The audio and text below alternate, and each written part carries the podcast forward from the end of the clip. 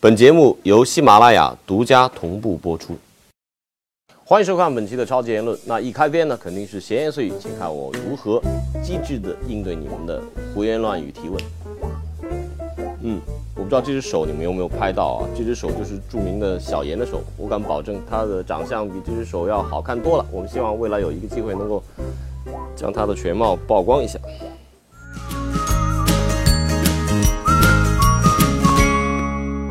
第一个问题，认为马德里双雄从巴萨手手中抢过联赛冠军的机会大吗？应该不大。我感觉从赛程，包括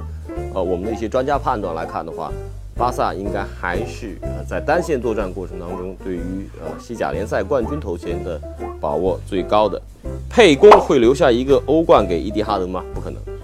请问西甲中游球队为什么在欧战中有如此之强的统治力？有几个原因。第一个是高度的重视，啊，他们对于欧战非常重视，这个跟，呃，欧战的欧联杯的收入不完全相关。第二个呢，就是他们重视在欧联当中打出成绩，对于整个俱乐部的影响力，包括他们未来做这个球员买卖是有帮助的。胡里城夏季在欧冠能走多远？呃，我期待他们能够在小组赛当中出现。如果他们，当然这个前提是，如果他们能够保持现现赛季这样一个状态，而且班底呢不做出大的调整，范加尔对曼联的现状要负多大的责任？呃，如果曼联最终拿了足总杯，那也是属于范加尔跟曼联的荣光。但是如果曼联这个赛季最终被定义为失败的赛季的话，我觉得范加尔要负一半的责任。接下来，请收看本期超级结论的红黑榜。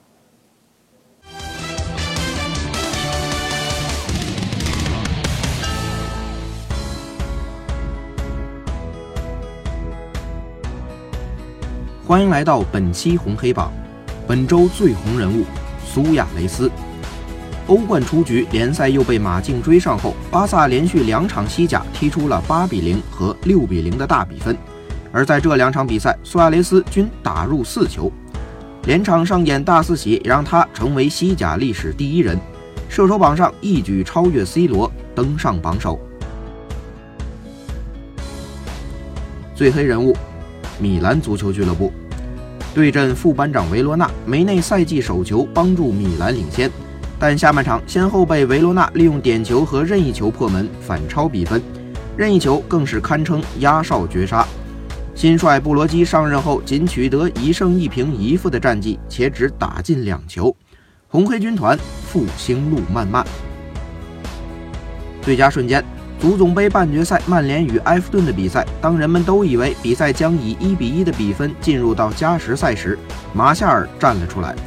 法国妖星冷静的推射将红魔送进决赛，范加尔本赛季有望带领曼联拿到一冠。最佳吐槽：客场战胜佛罗伦萨，竞争对手那不勒斯不敌罗马，这让尤文图斯提前三轮获得意甲五连冠，这也是他们队史的第三十二座意甲冠军奖杯。赛季初还与切尔西一样状态低迷的老妇人，最终却提前卫冕。网友吐槽：最毒妇人心啊！欧洲豪门正面临大的格局震荡，这是因为有一些关键球员、关键位置、一些关键的球队领袖，未来赛季可能会产生变动啊。这当中呢，就会包括 C 罗已经已经明确表示要离开 PSG 的呃伊布。那我们说这个话题，其实一切都还是放在整个西班牙足球西甲的范畴当中，会跟大家好好扫描一下正在进行到半决赛的欧冠、欧联。当然也会关注一下，在这一届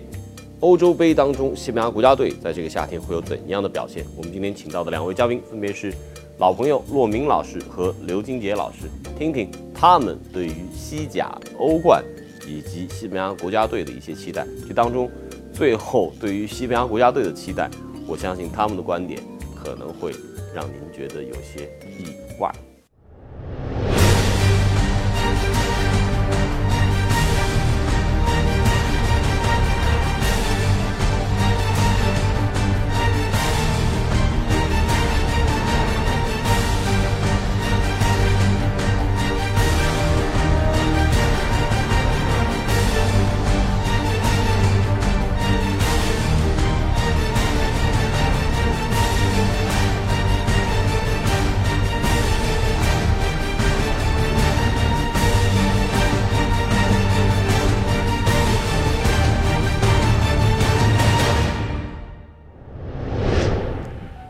今天我们要讨论的话题要从两周前的一段故事说起啊，就是 C 罗在淘汰了沃夫斯堡之后，第二天好像还在皇马有恢复训练，下午这个人就消失了。然后呢，后来是这个法国媒体发现啊，他私人飞机飞到了巴黎，然后呢，在巴黎呢当天晚上，在一个私密的酒店里，跟巴黎圣日耳曼的现在的俱乐部的 CEO 见面会谈。谈完之后呢，又在巴黎跟两个朋友，啊吃了吃了个饭。第二天一早回到马德里继续参加训练，啊，这可能是我们接下来关于西甲、关于皇马、关于欧冠一个探讨的一个引子。我在前两天还跟呃欧洲的两位一线的记者朋友聊过这个天，聊过这个事儿啊，他们得出的统一判断就是，啊，这可能是一个 win-win situation，对皇马对 C 罗，如果 C 罗真的是要去找下家。在三十一岁这个年龄，不管是从他的角度，从门德斯的角度啊，都可能觉得这是他呃职业生涯当中最后一份大合同了。但是这样一个巨星，如果产生新的动向的话，对于过去两三年相对比较稳定、比较沉寂的这些豪豪门之间的实力对比，会不会产生一些变化？说西甲一个赛季的刘老师，感觉还是肯定会的吧，因为现在我觉得巴黎自既然伊布留不下了。以伊布当时去巴黎的年龄，现在 C 罗也确实到了该这么去考虑的一个时候了。而这边确实 C 罗以目前他在皇马的这么一个不可或缺的作用，他现在离开皇马，我觉得感觉皇马游戏应该也是一种冒险吧。因为我觉得现在能找到一个替代他角色的人也是不太现实的。嗯，皇马的考虑是贝尔啊，但是大家可能还是在一个一个观察一个审查期。对，因为现在大家觉得贝尔现在想希望他去在。站到 C 罗这个位置上，当然确实，我们从昨晚上欧冠对，呃，昨昨天晚上的欧冠那场皇马对曼城的比赛也可以看出，贝尔一段时间也是放到了左边，他去想去扮演这个 C 罗的角色，而且我觉得 C 罗这两轮联赛，他当 C 当 C 罗受伤的时候，贝尔确实也在努力的去适应这个角色，只不过火候还差一点。没有 C 罗的皇马受到了较大的挑战。而马竞目前也面临着较为严重的伤病问题。这两支西班牙球队，一方面在欧战中要抵御外敌，另一方面又要分心联赛挑战巴萨，他们又会如何去权衡这其中的利弊呢？咱们就话题，昨天这个比赛这个话题往下延续。骆老师看了这场比赛，你对皇马现在在偶尔出现一场没有 C 罗的，呃，欧冠半决赛？整体表现如何评估？其实昨天表现还不错，你就至少与对沃尔夫斯堡的客场来比较一下，其实下半场踢得非常好，尤其是在半场本泽马受伤下场之后，换上赫塞之后，大家可能觉得皇马球星没有以前那么多，但是就像客场对巴黎一样，反而是那些小将上场之后，皇马充分掌握了场上主动，而且后来有三个可以改写比分的机会，这也再次说明，皇马这个球队，他不是说上的巨星越多就越好，他反而是。就像客场打巴黎一样，上了一般年轻小将，一般拼劲十足的一些球员，像巴斯克斯、像赫塞、像卡塞米罗，反而这个球队好像打得比整体性比以前更好。这也说明皇马确实他不是靠一个球星。我相信他即使卖掉 C 罗，当然这个 C 罗如果去巴黎的话，对巴黎特别好，因为巴黎缺少一个招牌的球星，尤其在伊布走了之后。但对于皇马来说，他永远可以买入新的球员，就像巴萨一样。巴萨以前也走过那么多球星，但是总有新的球星产生。毕竟他们是世界上最有号召力的两家球会，所以他真的是要买谁，他总是他能够达成他自己的心愿。现在难以平衡的就是在一个 C 罗仍然是这么好啊，四十四场进四十七个球，是啊，就是连续六个赛季能够达到这样的一个高位，而且他在皇马这呃六年场均进球是破一，简直不可思议。我以前。小时候看什么贝利说职业生涯进球上千个，当代足球历史上应该不可能出现这种人了。但 C 罗他真是做到了，他这个数据比梅西还要可怕，进球率的话，所以这当中这也是挺微妙的一个平衡。你说了这一个赛季的这个西甲，也看到了 C 罗赛季初状态不太好啊，有小伤病的困扰。呃，皇马的球迷对于 C 罗的来去跟俱乐部的这个管理层的判断是一样的我感觉皇马球迷确实这个赛季确实对于 C 罗的年龄是不是已经过了接近三十一岁的话，是不是已经到了要换的这个话题，一在一直在争论嘛。特别是 C 罗赛季初，一方面是有一段时间不进球，再加上有一段时间客场不进球，大家会觉得他的这种领袖一领袖的这种味道在下降。但我感觉，特别到了赛季后半段，C 罗这种价值还是能够发挥的淋漓尽致，包括联赛里的刷进球，包括关键战里的这种一些重点进球，包括这种联赛前三十四轮几乎是一分一分钟没缺席，包括无论联赛还是欧冠这种高出勤率的表现，我觉得以年龄来和他去和那个来来。观察这个人的话，会觉得年龄对他来说还不是问题，至少这种好状态保再保这两年应该没什么大的问题。我关键这东西他是他自己练出来的，嗯，非常我我现在仍然能记得当时十八岁他在曼联第一次登场那种青涩和他呃非常急于自己表现，但是呢能力和这个火候还没到那个程度的时候的他，转眼这是十三年过去了，这个是呃咱们都十二年算是一个小轮回，嗯，他这么走出来一直是靠自己练出来的。我觉得这一点上，也许 C 罗还真是还有两三个赛季在他身中，在他身上能够保持欧洲顶级射手这样的一个水准。但是对于皇马来说，这个赛季的话，转机也随着这场客场打沃夫斯堡出现了。欧冠能够进半决赛，然后在巴萨方面，巴萨也是在为 给皇马提供了更多的机会。嗯，不过从最后的赛程来看，巴萨还是嗯。相对来，马竞和皇马来说轻松很多，所以现在反而是现在这个联赛的局面也给皇皇马和马竞提供了一些新的课题，就他们在联赛中还要不要拼？像巴雷卡诺那一场，对对对对对对对，像对巴雷卡诺，呃，齐达内他还是做了一些保留，结果一上场就丢两个，当然最后是靠贝尔，嗯，这种神勇表现吧，三比二，这接下来还会有这个问题，因为欧冠还有次回合，所以客观上吧。巴萨在联赛中，嗯，这个小船翻了一番，反而是有利于拜仁。我觉得有利于他的那个以前的主教练瓜迪奥拉。嗯，马竞，马竞，感觉每个赛季他都能够让所有的对手脱一层皮，不管胜负。但他自己，他能支撑的那么久吗？两年前，最后我觉得打到决赛，他有一点弹尽粮绝了。现在戈丁受伤，嗯，这种情况我感觉最近马竞应该是。就是这种拉伤的问题对马竞影响实在太大，都是一个戈丁，一个西西门尼斯。实际上，西蒙尼这几条战线作战几乎就是一套阵容，而且轮换程度一直不大。轮换的话，基本上就是前场这几个前，无论是组织型中场还是格列兹曼的搭档在进行轮换，但后场轮换不起。这也是他现在戈丁仓皇的，就是说三月份受伤，三两周复出的时候，当时我有点担心是不是能够坚持下去，没想到三场之后又伤了，而且。感觉到现在马竞这条防线，如果是戈丁不在，关键战的这种处理方式会有一些问题存在。嗯嗯嗯，我觉得不管怎样，反正我看马竞这个打巴萨，嗯，第二回合真的是把马竞把西蒙尼的个性特点都发挥出来了。他们真的是擅长打这种硬仗。呃，打拜仁也不能说完全没机会吧？啊，拜仁包括国家德国国家队，防线方面，防线反倒是他们现在最弱的地方。我觉得中卫有名气没状态。边位几乎就没人。呃，其实西蒙尼他本赛季他一直受到伤病的困扰，像包括打马竞的呃打巴萨的时候，他其实伤病也很多，但我他们能形成一个整体，就像一些呃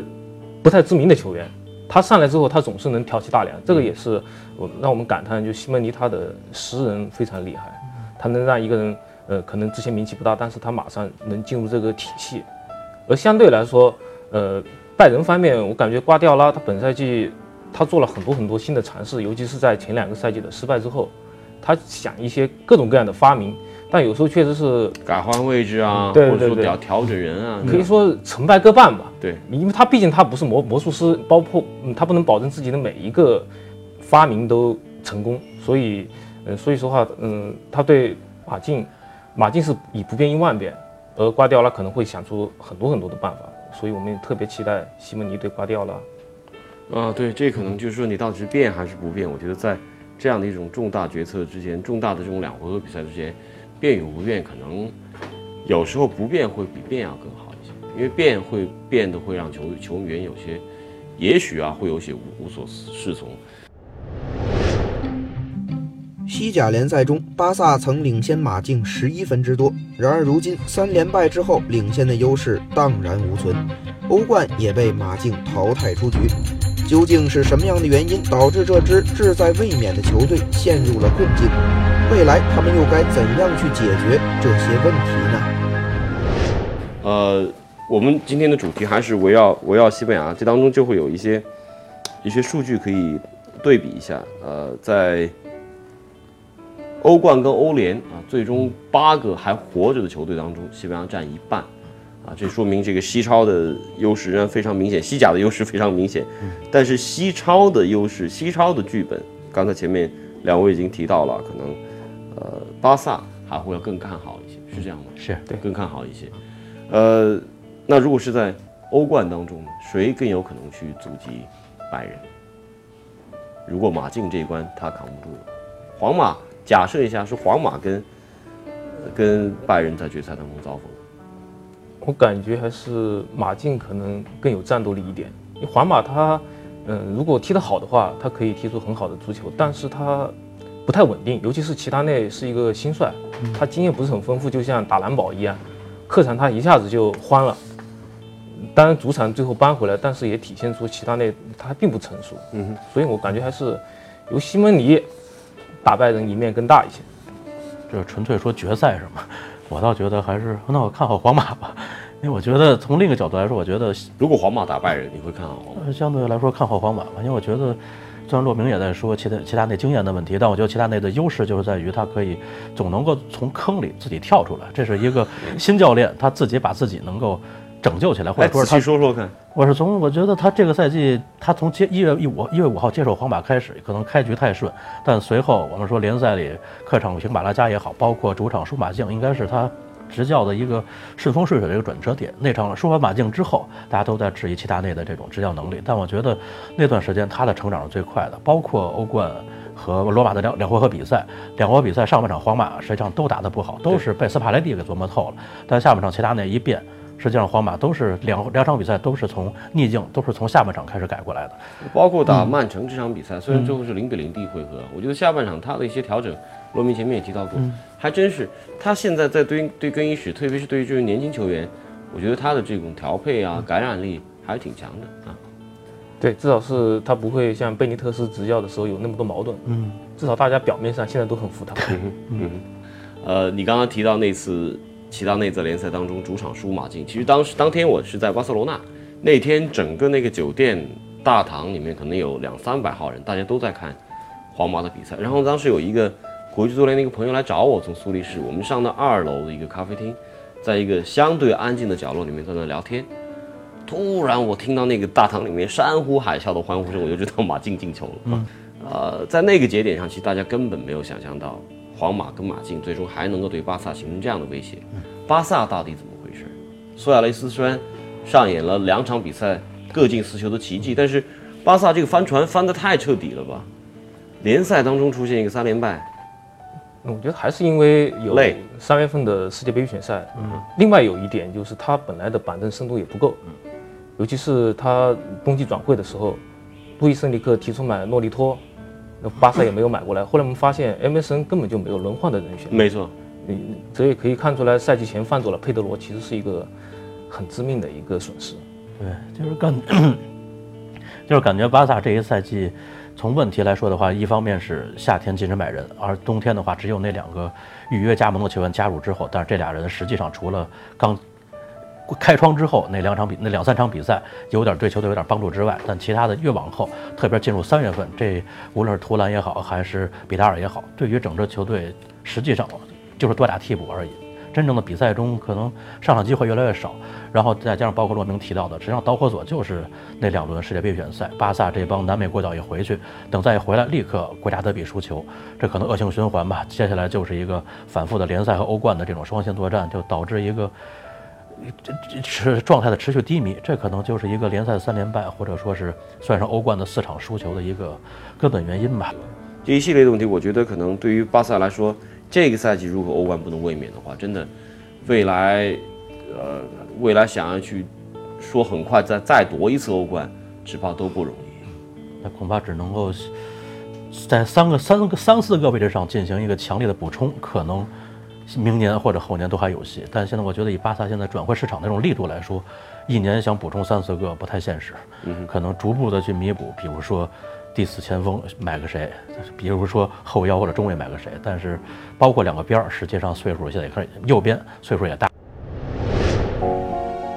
欧冠的战火烧得正旺，另一方面，本赛季的欧联杯也吸引了足够大的关注度。西甲的球队为何总能在欧联杯中展现出强大的统治力？近期状态出色的利物浦又能否在西甲球队的包夹中杀出一条血路呢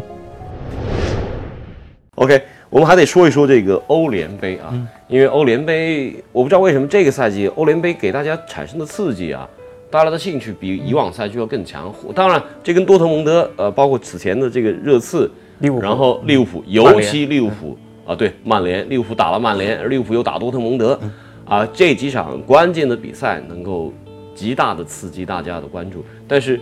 大家都知道，欧联杯是要塞维利亚杯，塞维利亚这个签还好像还不错啊，抽到这个矿工可能抽比抽那两个要对手要好一些。呃，为什么又出现这样的一个一个状况？塞维利亚他。他为什么打欧联杯能够如此稳定？欧冠没人能卫冕的，他这个是奔着三连冠去了。因为欧联杯冠军不用打世俱杯，嗯，这是一个最大的利好。巴萨他为什么好几次卫冕，都觉得呃欧冠可能有戏，但最后没有成功，就是因为世俱杯影响很大。而塞维利亚他没有这个困困扰，没错，所以他可以集中注意力在欧联杯上面，因为他联赛中也不是说。呃，我我非得进欧冠不可，没错，所以他的压力很小。我看他现在联赛排名，他曾经一度排到过这个五六位啊，后来慢慢落到六七位，他起伏也不是特别大。对他来说，可能少一个赛季，这个欧联给你直接带来的经济收入不是那么高，但一旦你能够卫冕成功，打一个赛季的欧冠，带来的收入还是比较可观。可能对于二线的俱乐部这么经营是有道理的。得说一说啊，就利物浦打这个欧联杯有戏吗？我这边感觉。说比大雷尔像挺难缠的，我感觉是被又打造成了一个又一个马竞吧。因为我觉得马塞利诺这两年应该是从马竞身上学来遇到最多东西，所以呢，现在马竞大家可以看到的就是一个整体的防守的一个稳定，以及防守反击当中的一个高效率。所以说，以这么一支球队进了欧欧联杯四强，可能所作所为可能会和以前的马竞差不多。如果利物浦拿他还是当一个普通对手去对待，我觉得容易吃苦头。而且现在。比莱莱尔这几个月也是学塞维利亚一样，重欧联杯轻联赛，主要主还是在联赛中玩轮换，所以说这个对手实际上很难缠。我觉得他可能比塞维利亚更难缠，因为一方面被人忽略，第二个呢，他在联赛当中体现出来的状态和排名都比塞维利亚都要好，我觉得是有有一定说服力的。呃，所以我觉得这这几周真的会让大家非常的疲劳，一熬就连夜熬三个晚上。嗯，对。呃，而且每场比赛我觉得都有它充分可看的理由。西甲球队在欧洲赛场一骑绝尘，这让我们对于今夏欧洲杯的西班牙队有了更多的期待。然而，博斯克率领的斗牛士们也面临着新老交替的问题，他是否能让球队平稳过渡，也在一定意义上决定着本届欧洲杯西班牙队。能走多远？呃，最后我得说一说，就是因为我们这个夏天真正的期待和真正的等待是跟欧洲杯相关的。既然我们说了有西超的存在，有西甲如有西甲如此的强势，欧洲第一这个地位应该短期之内根本没有人能够挑战它。那西班牙国家队呢？骆老师如何看看西班牙国家队？西班牙国家队还是看主教练博斯克吧，我感觉他。锐气已经渐渐的消磨掉了。你对于现在的西班牙来说，你就是大胆的用一班新人，就不要管那些老将了。你就像他在门将位置上，对，居然在德赫亚和卡西利亚斯之间，他还在和稀泥。对，这这怎么回事呢？你卡西利亚斯在波尔图状态大家都看出来了，波尔图为什么本赛季呃欧冠可以说是破天荒的小组没有出现？这跟卡西利亚斯状态有很大关系。在这种情况下，他还不树立德赫亚的主力位置。所以我感觉，我觉得他只要看过两三场曼联的比赛，就知道如果没有德赫亚的话，我觉得曼联都不可能是现在这个位置。是是是，